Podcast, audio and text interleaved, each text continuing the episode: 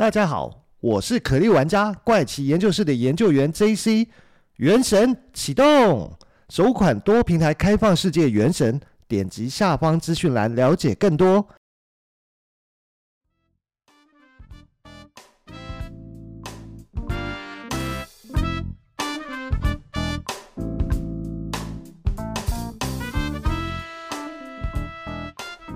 欢迎收听怪奇研究室，我是研究员 J C。那在这集的开始呢，还是要跟大家分享一下，就是号召一下，如果有任何想要讨论的话题啊，或者是想要特别了解的过去的故事内容啊，都欢迎到我的粉专或者 Instagram 去留言或私讯给我，或者是直接 email 给我， email 是 c o w b e i n e w s at gmail dot com。 那我会在某一集呢，就把这些问题全部给集结起来，一起来跟大家聊聊、哦、讨论一下。那回到这一集要跟大家分享了、哦、其实在讲前几集有讲到说菲律宾人为什么不爱喝百事可乐呢？那这一集呢，就是要聊聊跟可乐有关的一个悬案。不过在悬案之前哦，就先来聊聊另外一个可乐品牌，就是可口可乐哦。因为其实现在的时间非常接近双十一啊，所以在一些电商平台上面哦，如果你要买可口可乐哦，其实是有促销折扣价的哦。我就刚刚查了一下 三百三十毫升 的一箱六罐的组合哦，现在就有折扣，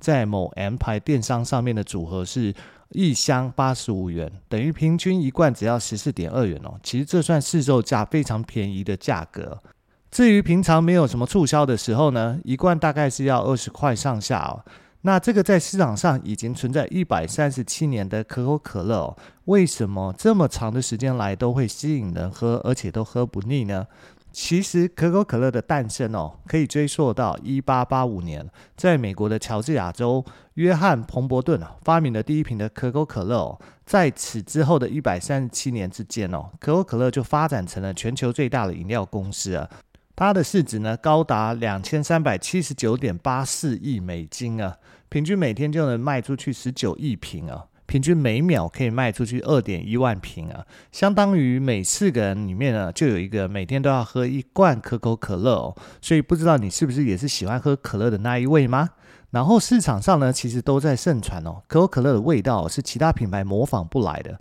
主要是在可乐的原浆里面有一种神秘的配方啊。这个神秘的配方哦，到了今天还是一样非常的神秘啊。除了在产品包装上没有揭露任何的配方资讯以外呢，据说从一九二五年到二零一一年这段期间啊，这个神秘的配方一直都是锁在太阳信托的保险箱里面。后来才被转移到亚特兰大的可口可乐世界博物馆中哦。另外，根据《可口可乐帝国》这本书的作者描述哦，神秘的配方一共有三个关键成分，分别由三位可口可乐公司的高层负责保管哦。这三位高层呢，还签了保密协议哦。除了彼此哦都不能知道对方手里的关键成分是什么以外，还规定他们出门呢都不许搭乘同一辆交通工具或者是飞机啊，以免发生意外的时候导致可乐的神秘配方会遗失啊。反正听起来就是很神秘就对了。不过呢，事实上从第一瓶可口可乐诞生到现在哦，这个配方已经更改过无数次哦。因为可口可乐公司哦，他们不仅会根据各个国家的食品安全要求、哦、去做调整以外呢，还有很多跟可口可乐合作有贩卖可乐的这些呃通路啊，他们都是自己在调配这个可乐的、哦。举例来讲，麦当劳里面大家也都买得到可乐嘛，那在麦当劳里面的可乐呢，就是他们自己所调配啊，他们根据他们自己想要的糖浆比例啊、二氧化碳啊跟水啊去调配出来的。那不同的这些通路哦，其实调配的比例啊可能都会有一些不太一样哦，所以它就会导致口味上的差异啊。不过可乐最厉害的地方就是它本身的一个品牌价值哦。由于长年以来呢，可口可乐的行销啊一直把自己跟快乐连在一起，所以常常会被人家开玩笑说它叫做快乐水嘛。那每一次的可口可乐广告呢，其实就是搭配着这种欢聚跟分享的一个元素啊。而且可口可乐是世界上广告费用投资最多的公司之一哦。可口可乐一年的营收是三百多亿美元啊，但是他们花在行销上的费用哦，将近是他们营收的三分之一啊，所以可以想象的就是可口可乐传播的品牌精神哦，绝对是其他汽水饮料品牌哦很难去追赶了，因为可口可乐已经把自己的品牌跟所有的快乐的事件哦都绑在一起啊，随时随地的出现在我们眼前。因此呢，我们可以想象得到，可口可乐卖的其实不只是一罐汽水饮料啊，还是一种情绪的价值啊。产品本身已经深入我们的心里面了，所以可口可乐可以如此的历久弥新哦。除了它自己本身的味道啊、配方啊，还有它强大的品牌价值跟行销、哦，才可以让可乐过了一百三十七年哦，依旧是市场上很受欢迎的一个饮料品牌哦。那在讲完了可口可乐的基本介绍以后，我们就来聊聊这期跟可口可乐有关的悬案吧。其实喝饮料呢，已经是我们现在很日常不过的一件事情了。不管你喜欢喝的是汽水饮料，还是所谓的手摇饮也好，但我们都知道，路边如果你看到没有人的一份食物也好，一杯饮料也好，你不要把它随便捡起来吃哦，因为你永远都不知道说你捡起来的食物或者饮料到底吃下肚子你会不会拉肚子，还是会发生更严重的事情哦。但是呢，在距今四十五年前的日本哦，就曾经因为发生了拿了在路边的可乐哦喝了以后发生的命案哦，这个事件呢被称为氰化钠毒可乐随机杀人事件。这个发生在上个世纪日本七十年代的毒可乐随机杀人事件哦，就是凶手将氰化钠哦注入到玻璃瓶装的可口可乐里面，然后随机的放在路边，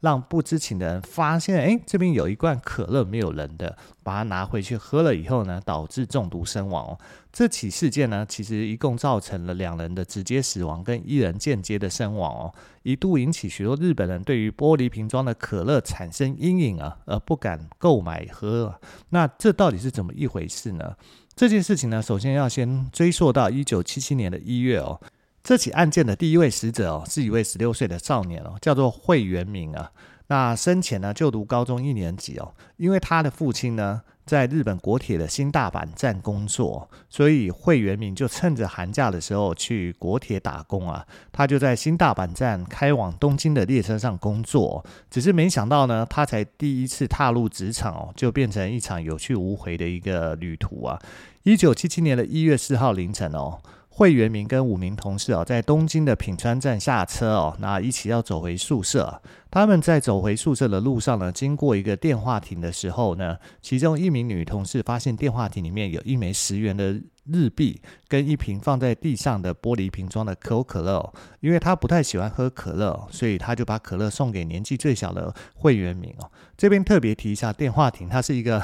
时代的产物啊。现在大家其实在路上应该很难看得到电话亭了，可是在早年的时候呢，其实路上还是会有一些电话亭的存在啊。那不管你现在是在日本也好，或者是在其他国家也好，应该最多只能找到呃挂在墙上的公共电话了，那要找到电话亭基本上应该是不太可能的事情了、哦、好，那再回到故事上，那当他们六位呢回到了宿舍以后，他们约好洗完澡大家一起来聊天吧，一起来喝酒吧。那由于会原明刚刚讲到他才十六岁嘛，所以他也没到法定年龄可以喝酒的这个年龄，所以他就只能把这瓶可乐呢当做酒来跟他们一起喝、哦、所以当他喝下第一口以后，他就觉得这可乐味道很怪啊。他一开始以为这可乐只是坏掉，所以他马上把可乐吐出来哦，然后再去用自来水漱漱口，但是突然间呢，他就昏倒，口吐白沫、哦、而且接着就是抽搐啊，所以他的同事们都被吓到了，赶快报警哦。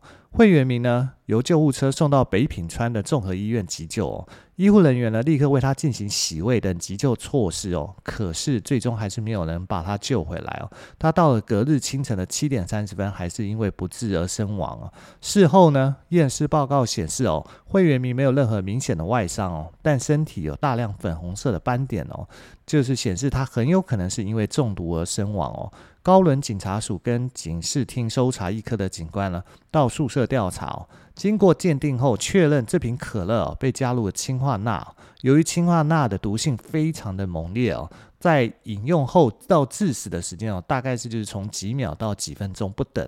所以即使会员名及时吐出部分的可乐、哦、但是他还是不小心吞下了很少的分量，但仍然足以致死啊。而氰化钠呢，主要是用于冶金跟电镀啊。根据服用剂量的大小，会引起人们感到恶心啊、呕吐啊，还有呼吸困难等症状、啊、严重的呢，就会导致呼吸衰竭而死啊。就在惠原明过世的四十五分钟后呢，距离他们捡到致命可乐的电话亭六百公尺远的人行道上哦，也有民众发现有另外一名穿着灰色衣服的中年男性倒在路上、哦、一样是送医不治啊。那这位中年男性呢，他遗留下了个人物品哦，包括二十五日币啊，还有一个单肩背包跟一条毛巾啊。警察呢一开始以为他是冻死在路上的流浪汉、哦、但是呢经过遗体的解剖后，验出他的体内含有氰化钠，而且也发现他遗体附近呢有吐出可乐的痕迹哦。而发现这名男子晕倒的位置约一百公尺处的路灯下，也发现了一瓶可乐哦，地点也刚好是跟死者惠原明他们捡到可乐的地点附近啊。以上两起案件的地点哦，相距不到六百公尺啊，所以警方推论这可能是连环杀人事件，只是受害者之间没有任何的共通点而已。由于第二名的死者被发现的时候身上是没有任何的身份证明文件哦，所以就没有任何的家属前来认尸啊。警方只好抱着试一试的心态哦，尝试去核对死者的指纹哦，看看是不是跟罪犯资料库里面有任何的档案是可以吻合的。没想到在经过调查后，还真的找到吻合的资料、哦、原来这名死者呢是一位四十六岁的逃犯哦，名字叫做菅元博。他在三十岁的时候离婚哦，他原籍是山口县下关市哦，本来从事林业啊、哦，因为两次的窃盗罪哦被捕、哦、之后因涉嫌诈欺罪而开始逃亡、哦、已经销声匿迹十三年了。那警方相信呢，歹徒是蓄意在可乐中下毒，而且是随机无差别的杀人事件、啊、所以派出了将近两百人、啊、在现场一带搜索。虽然说呢，氰化钠是剧毒、哦、但同时是镀金工厂不可或缺的一个化学品啊。现场一带都是镀金工厂、哦、所以换句话说，氰化钠在这边是一个垂手可得的一个毒品，一个毒物啦。那这样看起来呢，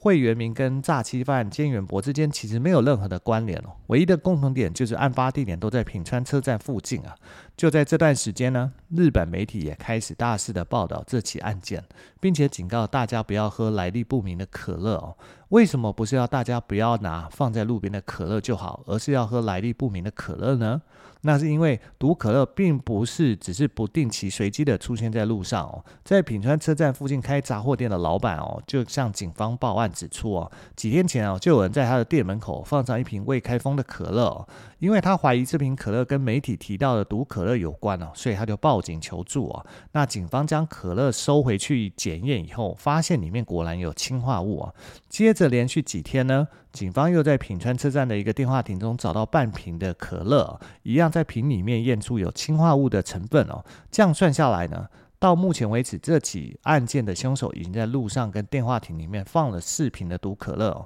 只是最后一瓶的毒可乐的受害者却不知去向。警方因此一度怀疑哦，这瓶可乐上的指纹会不会是凶手本人留下的哦。不过这次的毒可乐上面找到的指纹啊，跟罪犯资料库里面的任何指纹都没有相吻合、哦、但就在这个时候、啊、警方接到一名男子报案称、哦、自己曾经喝过第四瓶毒可乐、哦、那名男子指出呢，自己是在一月三号那一天、哦、就是跟第一名死者他们捡到可乐的时间前后、哦、在品川车站的电话亭内发现一瓶看起来还没开过的可乐、哦、那个时候呢，这名男子一手拿着电话，另外一手打开这瓶可乐、哦、结果被可乐喷出的气泡溅到手指头、哦、因此呢，他下意识的舔了一下自己的手指头，却发现味道异常的苦涩、哦、于是赶快将剩下的可乐放回原处、哦、没想到当天晚上男子回家后就出现头晕、心悸跟恶心的感觉、哦、只是非常幸运的是，这些症状很快的就消失、哦、在警方调查后证明这位男子所言属实啊。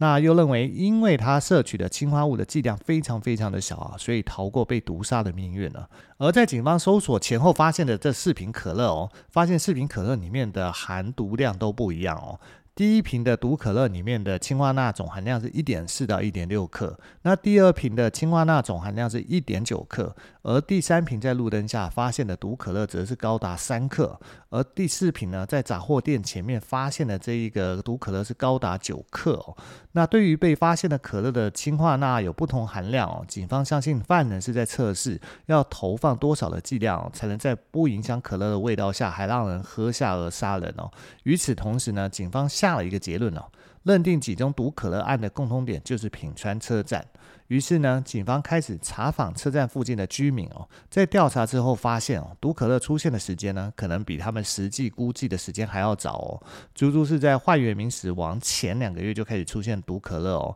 这个时间点大概是一九七六年的十一月左右、哦。根据品川车站附近的居民称呢，当时路上常会出现来历不明的可乐，而且摆放的位置哦，每隔几天就会换了一下。起初呢，没有人会捡来喝哦，一直到隔年一月出现第一名受害者哦，警方才知道说，哎，原来这可乐出现了将近两个月哦。那认为说这可能是凶手一直在做实验，他想要算出说在哪些位置放可乐最有可能被人发现捡走还有喝掉，并且达到他想要的一个结果。那毒可乐事件呢，在当时令日本社会的人心惶惶、哦、所以大家的警觉意识逐渐提高、哦、尤其是在发现第四瓶毒可乐后的十几天哦，都没有再出现新的受害者哦。只是没想到在同年的二月哦，毒可乐开始出现在大阪哦，当地一名叫做深崎晃之的物流公司员工、哦在自动贩卖机那边捡到一瓶可乐，于是带回办公室哦。他的同事呢，在知道他可乐是捡来的、哦，都劝深崎不要喝哦，但深崎还是不听劝告的喝了。